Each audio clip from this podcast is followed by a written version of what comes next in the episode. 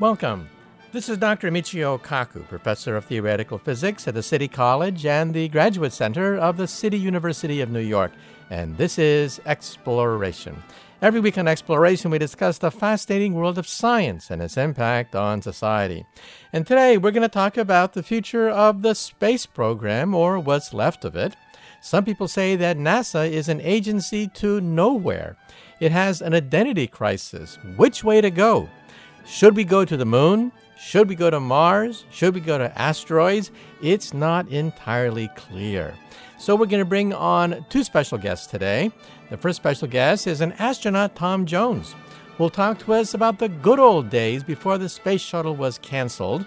The good old days when we sent astronauts into outer space on a regular basis.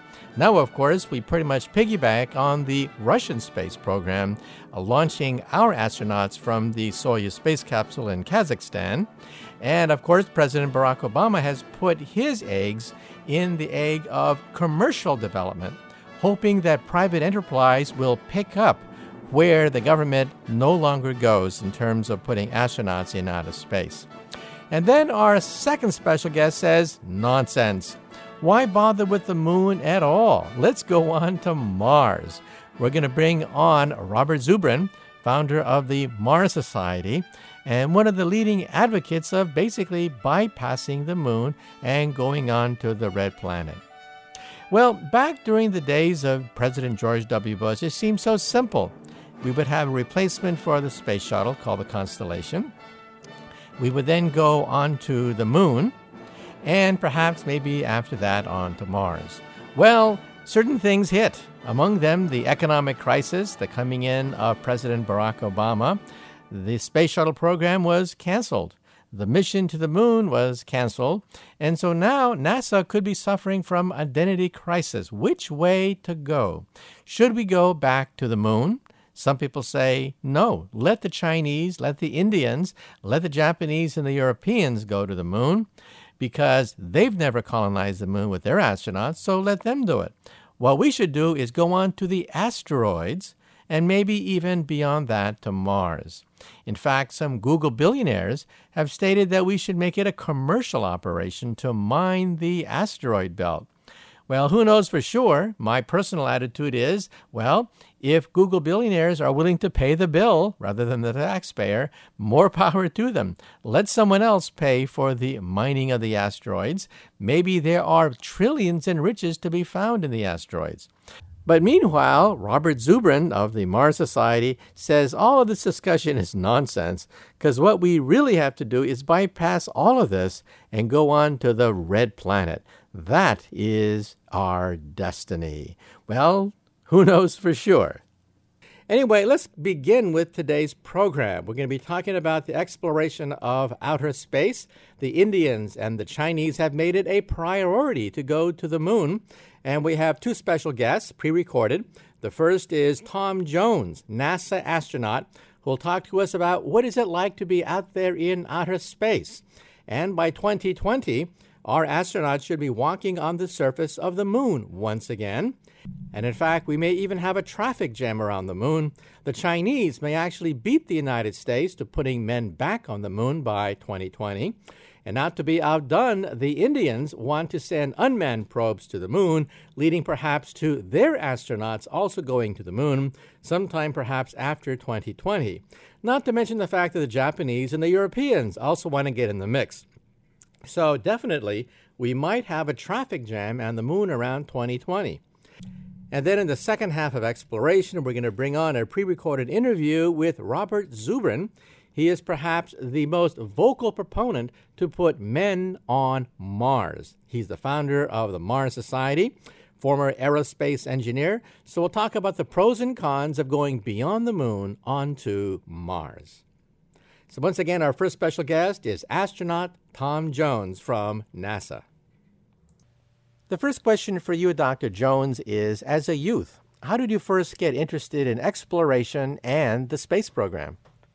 It's easy to remember for me. My grandmother was uh, a, a big reader, and so she went down to the five and dime store and bought on the, the remnant table a, a book called Space Flight The Coming Exploration of the Universe. It was one of these little golden books of knowledge that you could get back in the 1960s. And so I was five, and she gave me this book, and it was filled with wonderful illustrations, paintings of what space flight might be like. There were no photos because no one had gone into space yet, but uh, that really captured my imagination. Uh, these astronauts and spaceships were uh, fascinating subjects to me, so I began to read more about those on trips to the library, and very quickly got fascinated with the subject of space science and astronomy.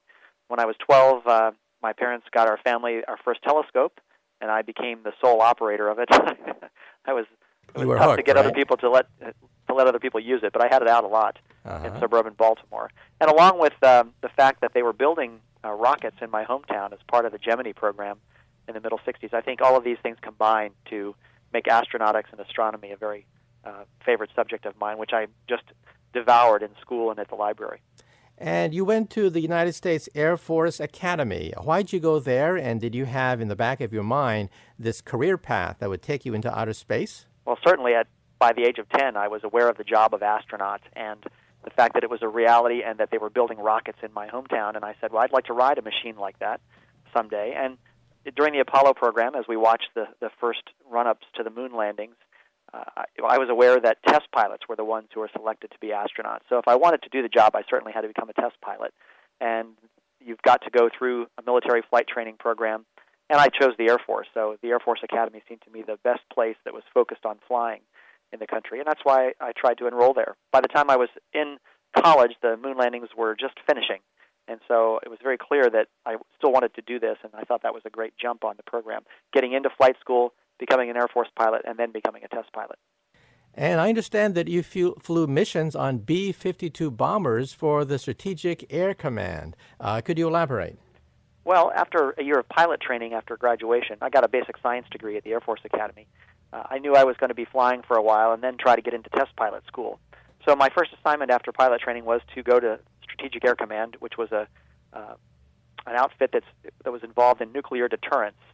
And my mission as a B-52 crew member, a co-pilot, and then an aircraft commander was to sit uh, alert duty out at the base about once every three weeks. I would live for an entire week out at the base, trying to make sure that the Russians would always fear a counterattack if they tried to do a surprise attack on the U.S. So we trained for the nuclear delivery mission, a doomsday mission, and it was quite a strange existence. Uh, every third week, you'd be waiting for the horn to blow, signaling a, a Russian attack, and then you'd jump into your planes and taxi out as fast as you could and, and take off. That's what we trained for. And fortunately, nobody ever shot at me, and the Cold War wound down to its eventual conclusion. While I was doing that, though, NASA uh, brought along the space shuttle and changed the rules on how you could become an astronaut. Now, many people who watched the movie, uh, what was it, Top Gun with um, Tom Cruise, have dreamed about uh, dogfights out there in the wild blue yonder. However, you went for a PhD, a PhD in planetary sciences. So, how did that come about? Well, to tell you the truth, I was in the Air Force and sitting alert duty, and I remember clearly being out there on the base uh, during one of those weeks of duty and watching the miniseries Cosmos by Carl Sagan. And this was a man uh, and a, te- a television production that really captured my imagination. And I said, here's a guy who's doing this for a career, the thing that I've loved to study and read about all these years. And now that NASA is looking for scientists and engineers, maybe I can become a space scientist, and maybe that would be an alternate path. I knew that test piloting would be a tough, uh, a tough uh, assignment to get. It was very competitive in the Air Force, and especially for bomber pilots who weren't uh, widely needed at that time. So uh, after watching Cosmos and reading uh, some more books about that particular profession, I decided I'd go back to graduate school and see if I could become a, a practicing research scientist. Now, a lot of people ask the question if I want to become an astronaut, what do I do? Do I send a postcard to NASA saying, sign me up? What is the career path? What is the process by which somebody out there can realize a dream of going into outer space? Well, it's easier today with the internet. You can get on the internet and read all about astronaut selection at uh, uh, nasa.gov, nasa.gov, their website, and search for astronaut selection. But back then, you just wrote a, a, letter to the Johnson Space Center in Houston, where the astronauts train, and I got a reply back from the selection office, and they informed me about the basic qualifications. You have to send in an, application, which includes a big civil service uh, exam and uh, a lot of paperwork to fill out, as well as a medical exam. And you just send in that application, they keep it on file, and then every time that they select a new group of astronauts, they'll notify you to see whether you're still interested in applying. And so I started that process in 1986. Now, 1986 was also a watershed year because that's when the Space Shuttle Challenger blew up on international television, a very sobering event. Seven astronauts tragically lost their lives in that accident. And we sometimes forget that going into outer space is not a Sunday picnic, that about 1%. About 1% of the time, there is booster rocket failure and major malfunction of rockets. So, was that sobering? How did that impact on you? Oh, it was terrible. I was watching that accident. I was watching with the launch of that mission with Christa McAuliffe, the first school teacher to go into space, with a bunch of school students, elementary school students at the University of Arizona, where I was a graduate student. And the catastrophe unfolded before us on this big screen TV, and you know you had to try to make some sense of it for the kids and tell the the kids that there was no hope that they'd gotten out. And it was a terrible emotional blow.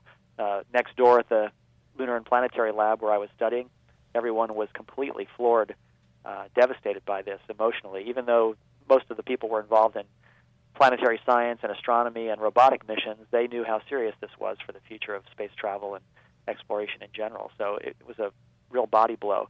I had met the commander of that mission about a year before, and he'd encouraged me to apply to become an astronaut. He was a very motiv- motivated, uh, motivated, motivated guy who was clear about his mission and it was infectious. It mo- motivated me to follow in his footsteps. And after his death, Dick Scobie, I decided that well, he must have really believed in this to risk his life in such a way.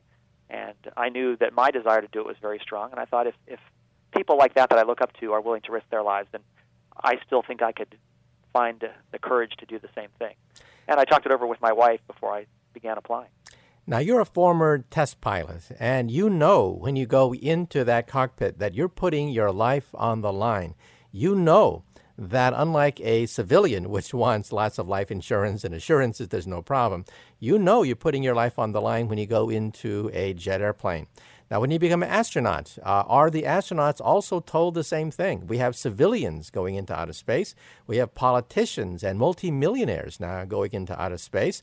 Are they really uh, mentally prepared for the fact that, um, well, like I mentioned, roughly 1% of the time there is catastrophic failure? Well, we're certainly aware of the risks. Uh, as a pilot, I, I didn't become a test pilot. I actually left the Air Force after just flying bombers because I wanted to pursue this science path. But I knew that the professionals involved in flying the shuttle were aware of the risks. Of course, Scobie certainly was. And I decided that they, there must be a recognition among all the crew members that what they're doing must register on them as being so worthwhile that they're willing to risk their physical safety, even their lives, to accomplish these missions. And when I got into the astronaut corps in 1990, uh, I found that to be true, that people were thinking of this as a long term program of exploration uh, they figured that the benefits they'd bring back from each mission would be building blocks that future explorers would use to return to the moon, get to the asteroids and Mars. So we all viewed this as a, a continuum, and each little contribution that we made was worth the risk of our lives.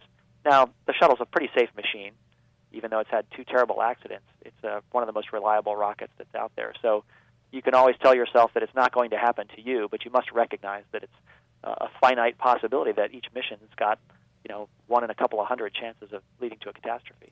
Okay, now let's get into the guts of your book. Uh, that is the training of an astronaut and what it's like there to to orbit the Earth and look down from outer space. First of all, the training. Let's talk about going into swimming pools, going into 1,000 uh, horsepower centrifuges, going into the vomit comet. What is the grueling regimen that astronaut training entails? Well, to begin with, it's it's much like a college curriculum of uh, investigating the, the basics of spaceflight. So you bring in all these people who are test pilots and scientists and engineers, and they have varied backgrounds, but everyone's capable of learning. And so essentially, it's a graduate course in uh, spaceflight and its uh, fundamentals and the systems that allow us to survive and work up there, the space shuttle in this case. So it's a year of astronaut basic training. And you start in the classroom, read a lot of books, get a lot of lectures. So that's very familiar to most of us. And yet, uh, it moves very quickly into simulator training, where you're actually flipping switches, reading checklists, working as a team to put into practice what you've learned in the classroom. And there are also a lot of ancillary training experiences that are quite fun, even though they're very serious in mind, like uh, survival training. What do you do if you bail out of a jet or out of a shuttle and you come down in some uh, distant location where you've got to await rescue. So we had water and land survival training. We also, as you say, rode the centrifuge to prepare us for the accelerations of launch, uh, scuba training to prepare us for underwater training in a spacesuit to simulate free fall. And finally, that uh, ride on the Vomit Comet that everybody looks forward to, where you get 20 second doses of free fall as the airplane rides this roller coaster path through the sky. And that's both exuberant and exhilarating. And then finally, in the end, it's it's an endurance contest to see if you can keep your stomach and your mind together while this airplane does these gyrations. But it's great to experience free fall. Now, people who saw the movie Apollo 13 saw Tom Hanks floating, floating for what seemed like forever. And people said, well, how'd they do that? There's no room for wires in that tiny little capsule. How'd they get Tom Hanks to float like that? And as you mentioned, it was this airplane called the Vomit Comet, and there's a reason for that. People throw up. Is that right? Well, some do. Uh, most people get a little queasy after the end of a, an hour and a half on that plane, where where you do 40 up and down roller coaster uh, cycles to give you give you those uh, cycles of weightlessness that last 20 or 25 seconds. It's very aggravating to be in free fall for 25 seconds and then be uh, slammed to the floor with two times the force of gravity as you pull out. And when you do that over and over, it tends to tumble your gyros and lead to nausea. I found that uh, I never really got aggressively sick up there, but I certainly felt after the end of those 40 parabolas that I was ready to walk wobbly off the airplane and, and go sit down quietly for a while.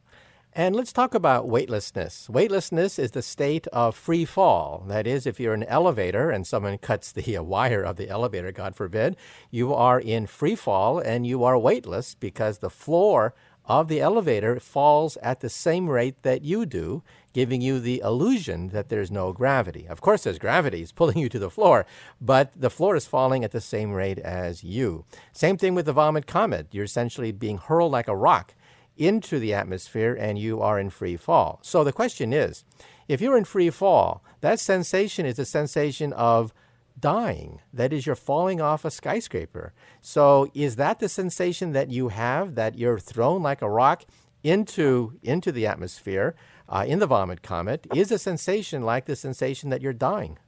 Well, fortunately, your body is pretty easily fooled. Your mind is fooled because you're in a cabin of an aircraft or you're in the cabin of a space shuttle, and you can't tell that you're being hurtled through the atmosphere or around the planet at hundreds or thousands of miles per hour as you fall, either on this uh, roller coaster parabola or you know in an orbit around the Earth. So to you, uh, your surroundings are falling with you. They all appear motionless. That's your frame of reference, and so you just appear to be floating. And so it's rather a gentle feeling.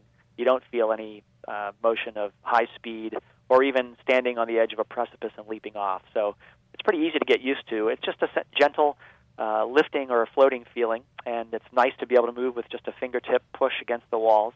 And I find it's uh, something that you actually forget about after a couple of days. Now, you spent 52 days in Earth orbit uh, during the 11 years you were in the astronaut program.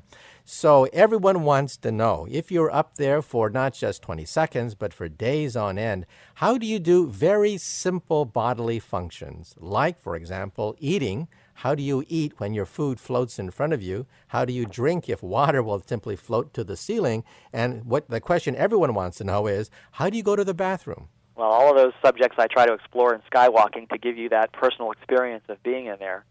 Uh, the eating, fortunately, is uh, almost a non-issue. Um, all of your swallowing and digestive functions seem to work just fine with the peristalsis that moves things through your digestive tract uh, at work. Doesn't need gravity to function. You do have to eat these foods out of a pouch and drink liquids from a pouch with a straw inserted, so that food and debris and globules of liquid don't float around the cabin and mess up the systems up there. So it's rather tedious after a while that you have to eat one package at a time. You don't get to sample three or four dishes at once you've got to eat in a serial fashion, and it almost becomes perfunctory after a, a week of uh, the novelty wearing off. So, but it's it's aside from a little bit of extra time and care required, it's actually quite easy to eat and drink. And I still enjoy the varied menu that we had available to us, even though the foods aren't fresh. They're at least freeze dried or irradiated or thermostabilized, so they retain some good flavors. Um, now, the bathroom question down here on the ground, uh, gravity makes everything go where it's supposed to. And as I write in the pages of Skywalking up there, you've got some special training to use because uh, we use air instead of gravity to make uh, things go where they're supposed to. Liquid down a suction hose where uh, each crew member uses a personal funnel to guide the liquid into the tube. And for solid waste, it's blown into a storage tank underneath the commode seat. And then the clever thing about it is that the solid waste uh, tank, while it's not in use, is exposed to a vacuum. So the solid waste is sterilized and, de- and dehydrated. So the next time it's used, there's no odor or chance of a pathogen getting back into the cabin. It's quite clever. And while it takes longer to use the system than on Earth, it actually functions quite well. Well, according to the book The Right Stuff by Tom Wolfe, when our first astronaut, Alan Shepard, was sent into a suborbital uh, trajectory, he had to go to the bathroom. Uh, he told Mission Control he had to go to the bathroom, and Mission Control vetoed it. And so they sent him into outer space where he essentially urinated in outer space. Now, that is not a good thing to do, right? Because if you have liquid inside your spacesuit and you are weightless, uh, it could be a mess, right? Well, it certainly was a mess, and I'm sure he was a, a quite a smelly guy when he came back and got out of the suit. But he survived just fine, and that's because of spacesuit design. They don't put any electronics generally inside an oxygen-filled suit unless there be an ignition source that could lead to a fire. So the inside of a spacesuit tends to be a quite benign place, and the liquid was just a little bit of mess. Fortunately, on the space shuttle, uh, we deal with free fall inside a spacesuit by using diapers, large absorbent adult-sized diapers that uh, can take care of that eventuality. And you know, the space shuttle itself, you know, provides a means to get out of the suit right after you arrive in orbit, and you don't have to put the suit back on until reentry. So then you can use the bathroom facilities that we just discussed. So we're a long way from the right stuff now, and people seem to be able to deal with this quite easily. Okay, now what is it like spiritually and emotionally to be in orbit, to look down on the planet Earth as you are in a spacewalk, suspended orbiting the Earth, suspended uh, in, in mid flight uh, with this, this little cable that connects you to the mother craft. What is it like to look back at the Earth? Well, Michio, this was a great experience. Uh, I had been dreaming about spaceflight since I was 10. And here I was, 39 years old, on my first mission. And as I write in Skywalking, I got to orbit. I was so busy with my initial jobs that it was about an hour before I actually had a moment to look out the window. And I'll never forget that first uh, impression of the Earth. I was looking out on the night side of Earth, and instead of stars, I saw this big round space or gap where stars should have been. That was the dark side of our planet. But on the very edge, the limb of the Earth, was a gentle band of robin's egg blue light that was growing in intensity and widening along the, the horizon of the Earth, and that was the coming sunrise.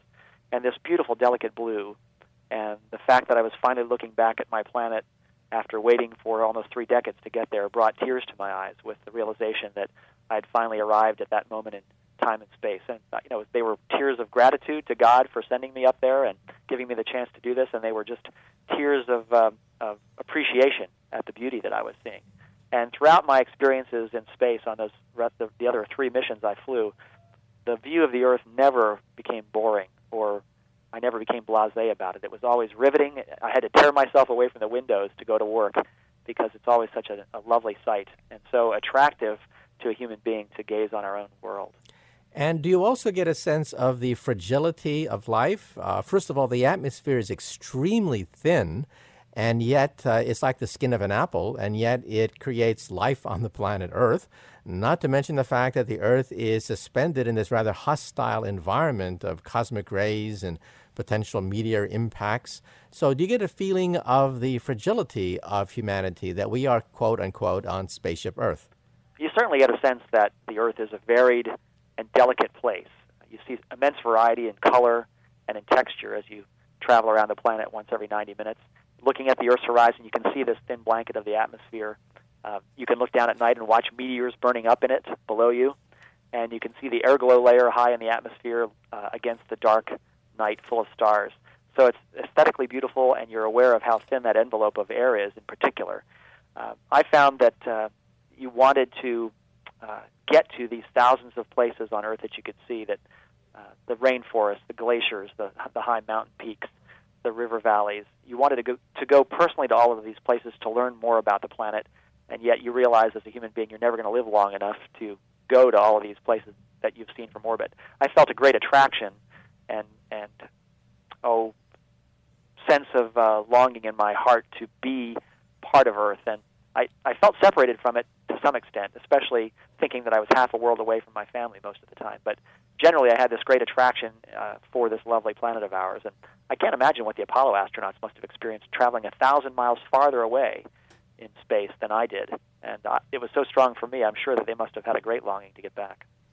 Okay, now let's talk about the downside of being in outer space. Uh, for example, the Russians set the world's record for being in outer space on one mission, being lofted into space for over a year.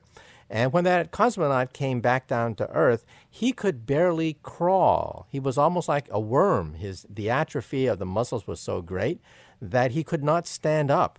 And so let's talk about the fact that when you're in space, you have enormous muscle and bone loss. Short term space flight doesn't present many problems. We exercised every couple of days uh, while we were in space. The longest trip I had was 18 days.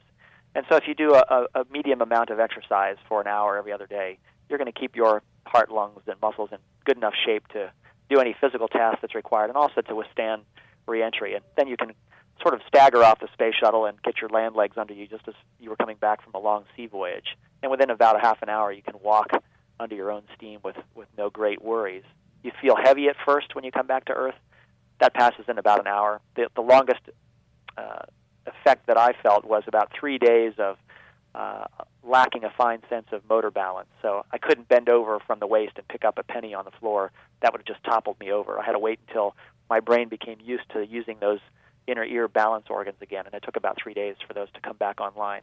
Now, for space station astronauts like my friend uh, Bill McArthur, who's headed back to Earth on April 8th here, uh, he's been up there for more than six months, and he's been exercising every day for 90 minutes. He's been using both a treadmill and an exercise bike and uh, a resistive exercise device that allows him to do the equivalent of lifting weights up there. And by combining those forms of exercise, his muscle and and uh, cardiac health will be in pretty good shape when he comes home. So I think he'll be able to walk within about an hour. He's got the benefit of a lot of experience since that Russian mission 16 or 17 years ago. He'll be able to be more mobile when he comes back. He will have, however, some loss of calcium from his skeleton. He's lost some bone mass. Some of that will recover back on Earth. He'll probably have a permanent deficit of a few percent. And of course, we don't know the long term repercussions of that. So while he's going to get some uh, professional physical rehabilitation, um, I think he'll have no short term ill effects, and it'll only be in the, the later decades of his life that he finds out whether he's got skeletal weakening that's of any consequence. It, it doesn't appear to be a, a long term effect for these six month space station missions. But as you uh, understand, Mars missions are an open question.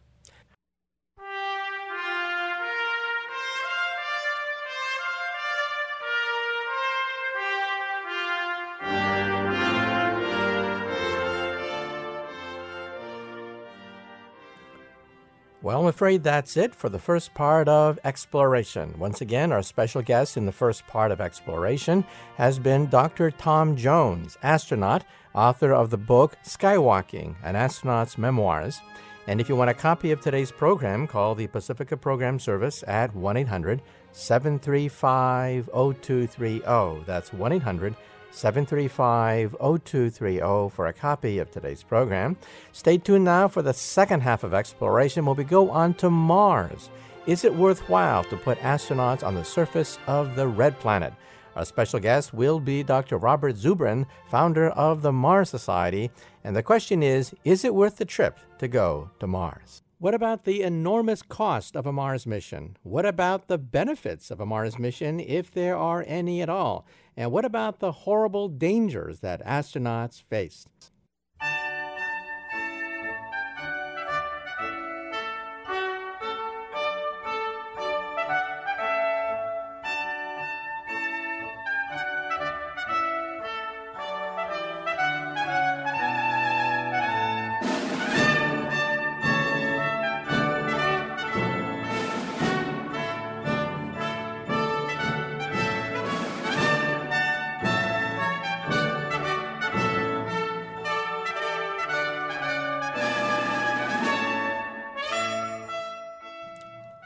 Welcome. Once again, this is Dr. Michio Kaku, professor of theoretical physics at the City College and the Graduate Center of the City University of New York, and this is the second half of Exploration.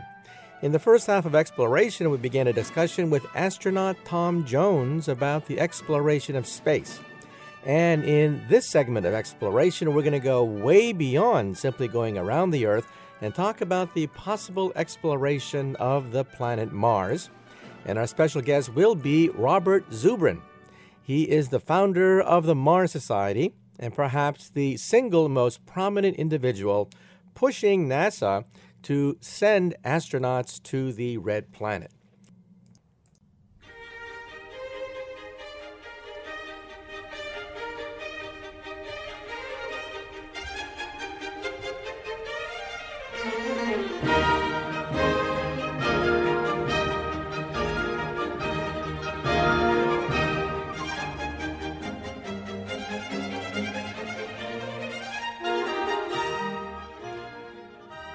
And now I'd like to introduce our special guest for today. We're delighted to have with us Dr. Robert Zubrin. He's a aerospace engineer and author of several books, including The Case for Mars and Mars on Earth. That's right, we're talking about President George W. Bush's Mars Initiative, and the question is should we send humans to the planet Mars? Some people say it's too dangerous, it's too expensive, and there are other priorities. Other people say, let's go for it. So, once again, our special guest today is Dr. Robert Zubrin, author of the book Case for Mars, founder of the Mars Society, and we are talking about whether or not we should put humans on the red planet.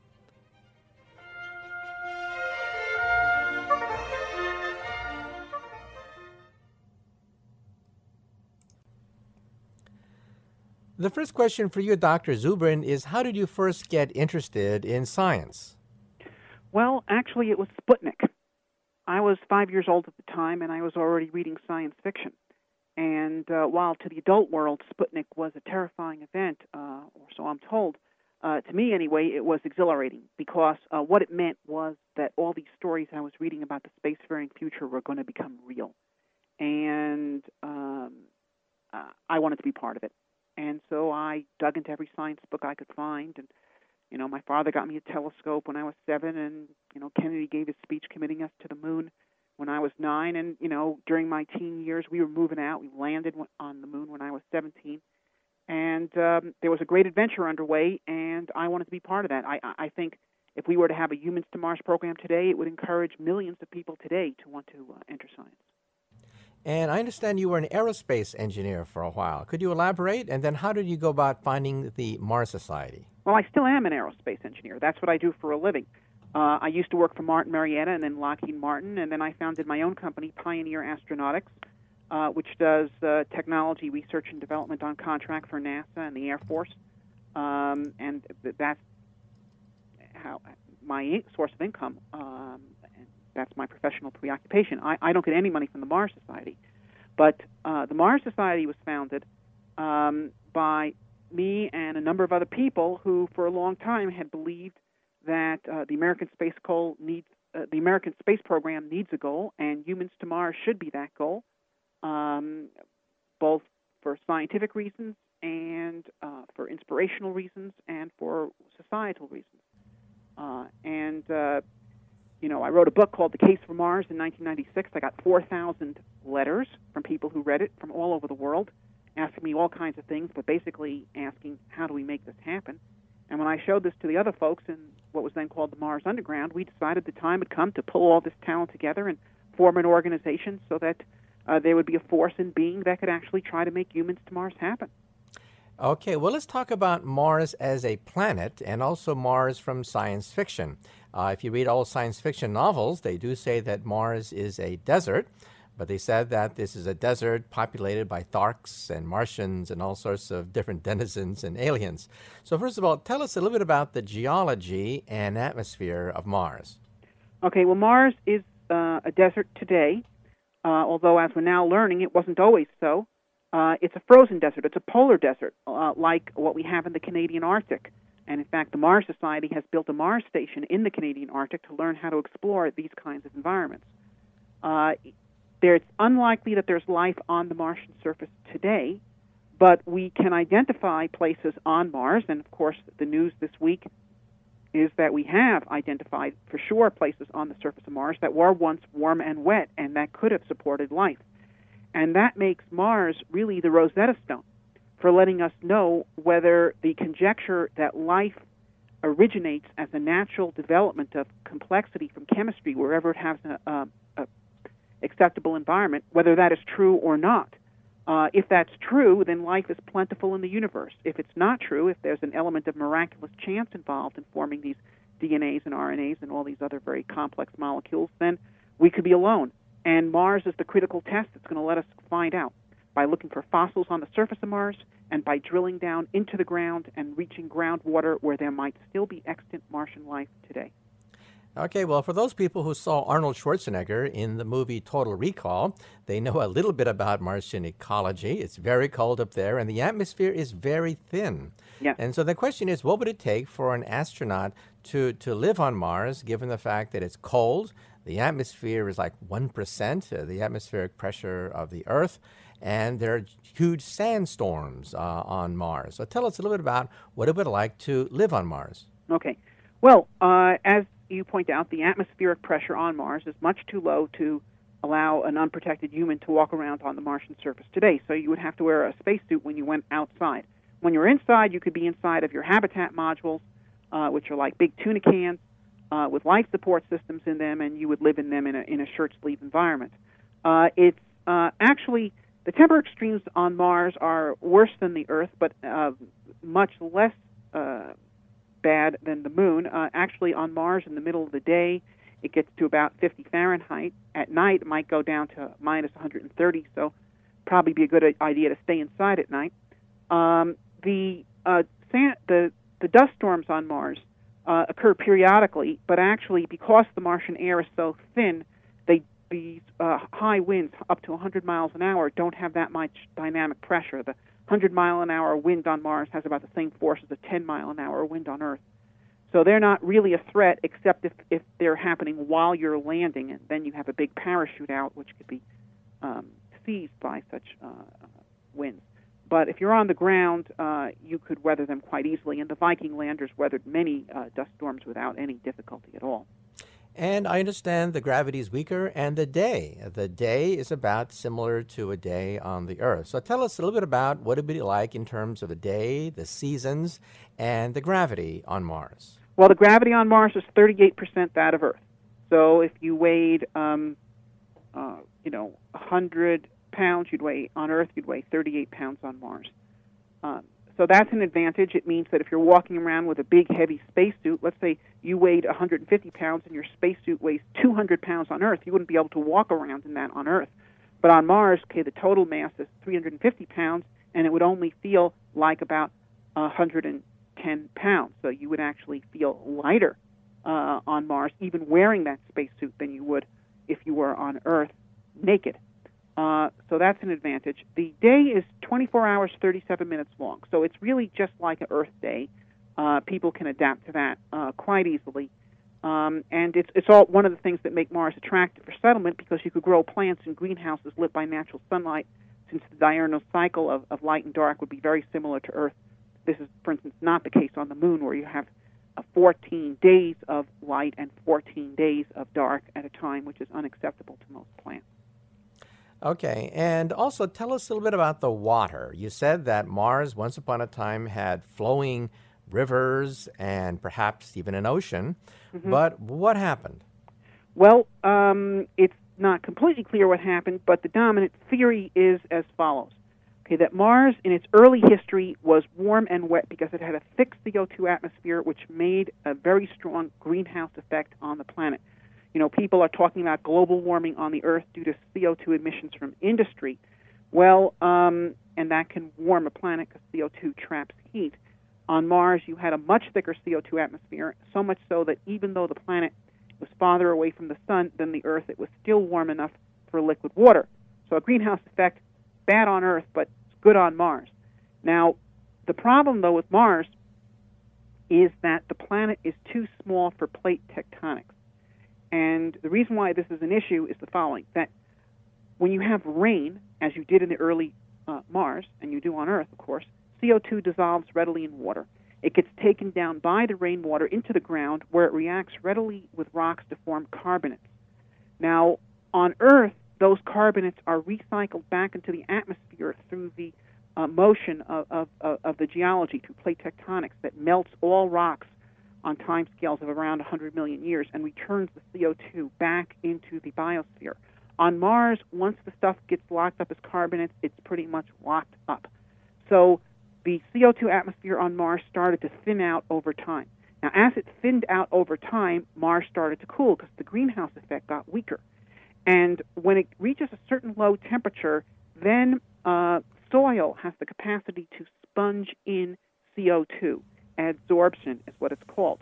And once absorption begins, that thins out the atmosphere much more rapidly than carbonate formation, and you get a runaway icebox effect, where the more CO2 is absorbed, the colder it gets, the colder it gets, the more is absorbed, and wham, the whole planet freezes up. And it's been in deep freeze now for perhaps 3 billion years. Dr. Zubrin, some scientists have said that there is a potential of creating an artificial greenhouse effect on the red planet, which would then raise the temperatures on Mars. Could you elaborate? Um, now, someday, human ex- uh, settlers on Mars, uh, when there's enough of them and they have enough industrial capability, could conceivably set up factories on Mars for producing artificial greenhouse gases like fluorocarbons. You don't want to do chlorofluorocarbons because they destroy ozone, but fluorocarbons don't destroy ozone, and uh, but they're very powerful greenhouse gases. And if you produce them and you warm the planet up around 10 degrees C through your own efforts, that would warm the planet enough that CO2 would outgas out of the soil and start adding to your greenhouse effect. And we could raise the planet by 50 degrees centigrade. We could create a Mars whose um, tropical regions were tropical and in which there's liquid water on the surface again. And, and while you couldn't breathe that atmosphere because it'd be almost all CO2, plants could, and you could put plants on the ground outside. There'd be rain, uh, there'd be water cycling, and uh, you could start to green Mars. It'd be a tremendous accomplishment of positive environmental engineering. Okay. Well, also tell us about the ice caps of Mars. Some people think that some of the water uh, snowed on the ice caps. Other people think that the water is still there underground in the permafrost. Uh, well, could you elaborate? Yes, well, there is water on Mars, and uh, almost undoubtedly in both of those locations.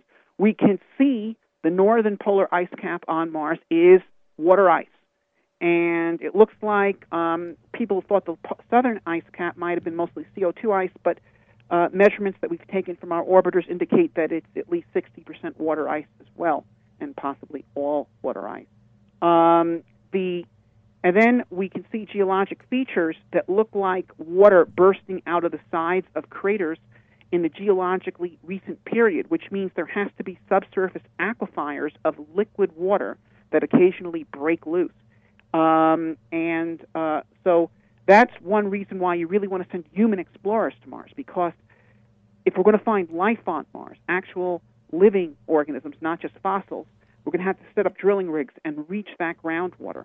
Then you want to take that water into your habitat on Mars, throw it into bacterial culture medium, see if anything grows. If it does, image it in your microscopes, test it with biochemical testing, um, see what it's like, see if it mimics the biochemistry of Earth life or if it's something different.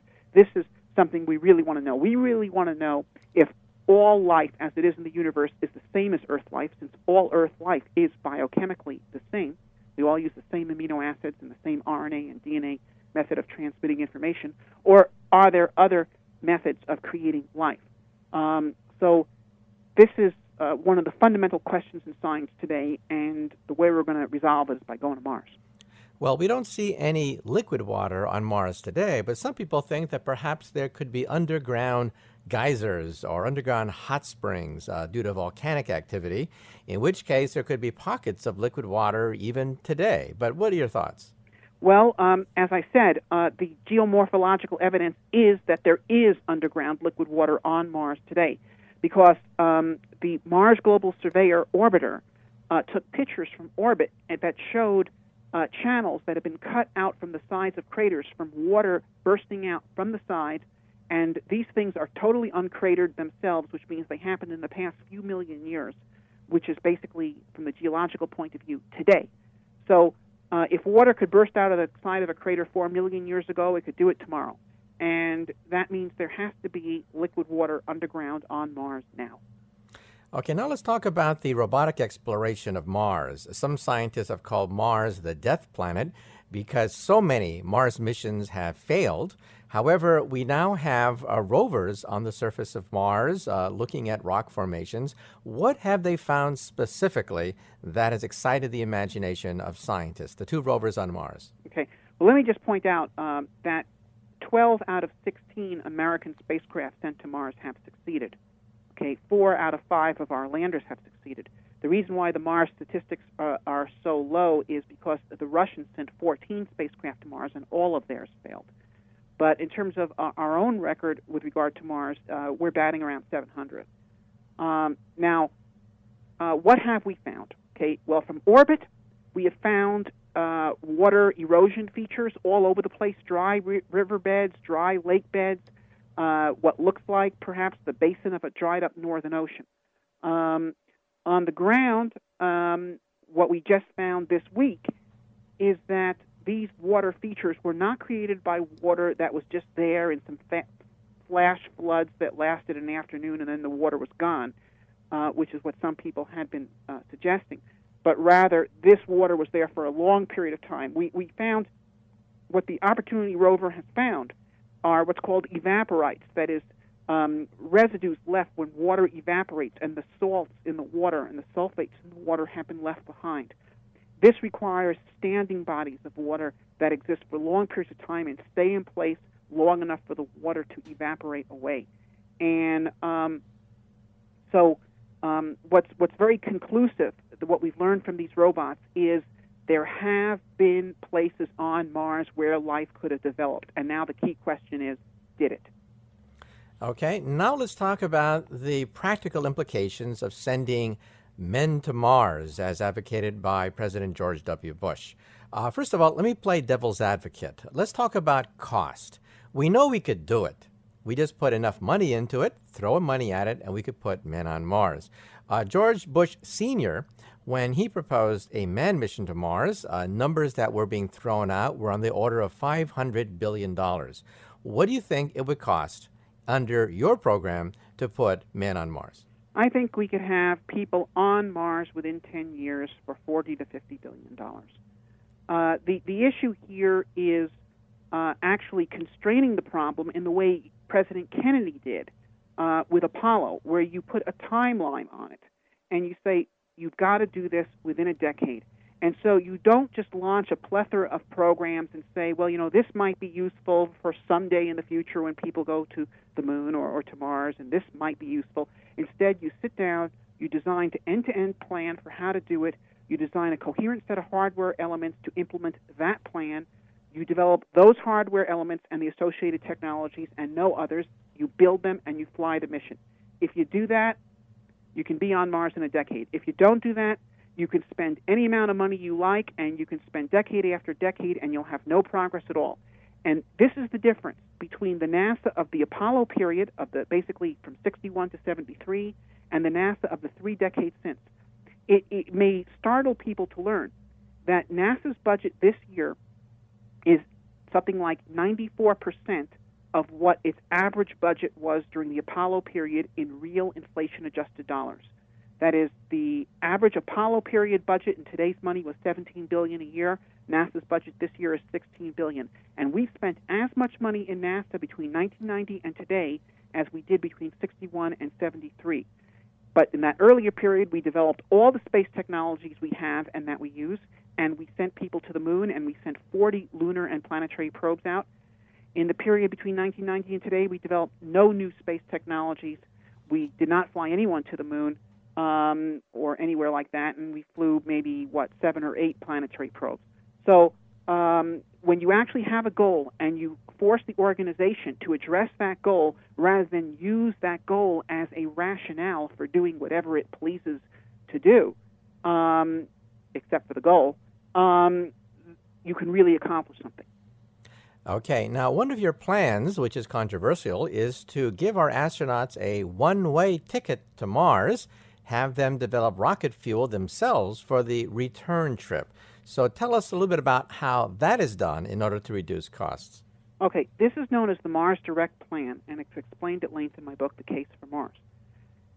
The way this works is you do this mission with two launches. of a heavy lift launch vehicle of equal capability to the Saturn V moon rockets that we used in the 60s. The first rocket shoots to Mars an Earth return vehicle with no one in it. Now that goes out and that lands on Mars. Then you run a pump and you suck in the Martian air, which is mostly carbon dioxide gas. You react that carbon dioxide with a small amount of hydrogen that you brought from Earth to produce a large supply of methane oxygen rocket propellant. So now you have a fully fueled Earth return vehicle sitting waiting for you on the surface of Mars. Once that is done, then you launch the crew out to Mars with the second rocket. Okay? Now, because the return ride is waiting for them on the surface of Mars, they don't need to fly to Mars in a gigantic Battlestar Galactica spaceship that nobody knows how to build. Okay? They can just fly to Mars in a basic habitation module, like a big tuna can, flies out to Mars. It takes six months to get to Mars with chemical propulsion. We do not need nuclear propulsion to get to Mars in six months. Mars Odyssey did it in, in 2001. In, in six months, we can get there right now with, with this. We go to Mars. We land near the Earth return vehicle. We use the same habitat that we used as our ship to go to Mars to be our house on Mars for a year and a half while we explore the planet. And then at the end of that time, we get in the Earth return vehicle and we fly back to Earth. We leave the habitat behind on Mars. So each time you do this, you add another habitat to the base. And before long, you've built up the beginning of the first human settlement on a new world. There is nothing in this that is beyond our technology, and I might add that the risk associated with this plan is much lower than that of the conventional mission, because the conventional mission involves extremely complex on orbit assembly of mega spacecraft, which has much lower quality control than you can ever have on the ground at the Cape, integrating the much smaller spacecraft that are required for this mission. And furthermore, the return vehicle has already been landed on Mars before you leave Earth, and that's actually safer than the conventional mission in which you attempt to land on Mars in the vehicle that you hope to take off from. In other words, here you know before you've even left Earth that you already have an ascent vehicle that has survived the trauma of landing on Mars. In the other mission plan, you don't. So this plan is doable with our technology. It's much less costly than the standard plan. It's much less risky than the standard plan. Uh, it accomplishes a lot more science than the standard plan because all the crew is on Mars. No one is left in orbit. Um, and uh, we've got the technology to do it.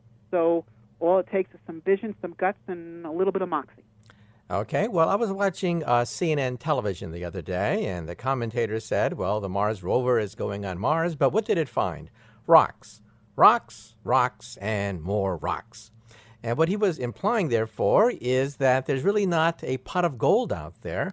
There's really no reason to spend any more money on the mission to Mars. So let me ask you a question What are the economic benefits? Why go to Mars if it's an enormous amount of money for a goal that is a little bit uh, dubious? Well, the goal is not dubious at all. And saying there's nothing on Mars but rocks is like saying in 1600 there's nothing in North America but trees and animals. I mean, you know, it's an extremely uh, anti-intellectual and uh, stupid uh, statement. The, what there is on Mars is a world. It is a planet with a surface area equal to all the continents of the Earth put together. And it has on it all the resources needed to support life and therefore potentially human civilization. And if we can go to Mars and develop the technology that allow human beings to be self-sufficient in this environment as you know previous generations of our ancestors starting from those who left Africa to take on ice age Europe did. Human beings have used their creativity to master environments that were previously considered uninhabitable. If we can do this then we can create the conditions whereby new branches of human civilization can develop on Mars. 500 years from now if we do this and people look back on our time okay they will consider this the most important thing we have done. No one 500 years from now will remember who was in power in Iraq or Bosnia. Okay, uh, probably no one will have even have heard of those countries. Uh, but what we did to make the transformation of humanity into a spacefaring species, a multi-planet species with basically the infinite resources of the cosmos open to it, uh, that will be remembered and that will be celebrated. Well, that concludes our interview with Dr. Robert Zubrin, former aerospace engineer, founder of the Mars Society, and perhaps the country's leading proponent to put men on the red planet. Now, I should also point out that, in my personal point of view, I think that robots, especially for the short term, are much more efficient. Uh, they don't cost much. They don't have to come back. They don't complain. And they have given us an ocean of data about the universe. The manned space program, to be fair, has not given us that much scientific data, except perhaps for moon rocks from the lunar mission to the moon. However, in the main, robots have given us the vast majority of information concerning the cosmos. That said, however, I also believe in the words of the late Carl Sagan. Carl Sagan once said that we should be a two planet species. In other words, at some point, we're going to have to leave the Earth. The Earth is too dangerous. On a scale of 5 billion years, the Sun itself will eat up the Earth. On a scale of perhaps 50 million years, we could have another comet or meteor that could destroy all life on the planet. And on a scale of just 10,000 years, we could have another ice age. So, in other words, it's good to have an insurance policy, but what's the rush? I think in the future, the cost of space travel will go down dramatically, and at that point, the manned exploration of outer space won't break the bank. Now, let me explain. To put a pound of anything into orbit around the Earth, just orbiting around the Earth, costs about $10,000. That's your weight in gold. So think of your body made out of solid gold. That's what it costs to put you in orbit around the Earth. To put you on the moon costs about 10 times that, or about $100,000 a pound to put you on the moon. But to put you on Mars would cost perhaps a million dollars per pound. So think of your body weight made out of solid diamonds. Every piece of your body made out of diamonds, and then you begin to understand the sheer cost of putting men on the red planet. However, in the coming decades and maybe in the coming centuries, the cost of space travel will dramatically drop because of new propulsion systems, perhaps a space elevator, and at that point, the cosmos will really open up to human exploration. Now, some people say free enterprise and capitalism in the form of space tourism will drive humans into outer space very cheaply. However, on exploration, we've interviewed quite a few proponents of space tourism, and they admit that the cost of going into outer space will always be expensive because of the cost of rocket fuel and the infrastructure necessary to put passengers into outer space. Perhaps space tourism may reduce the cost to a factor of 10. So it would only costs about $1,000 a pound to put you into orbit. So going into outer space would not be for the average middle class person it would cost as much as a house for the average person to go into outer space. So we still have to wait for new technologies to drive down the cost of space travel even farther so that the average person can then begin to access outer space and not just millionaires going to the International Space Station at $20 million a pop.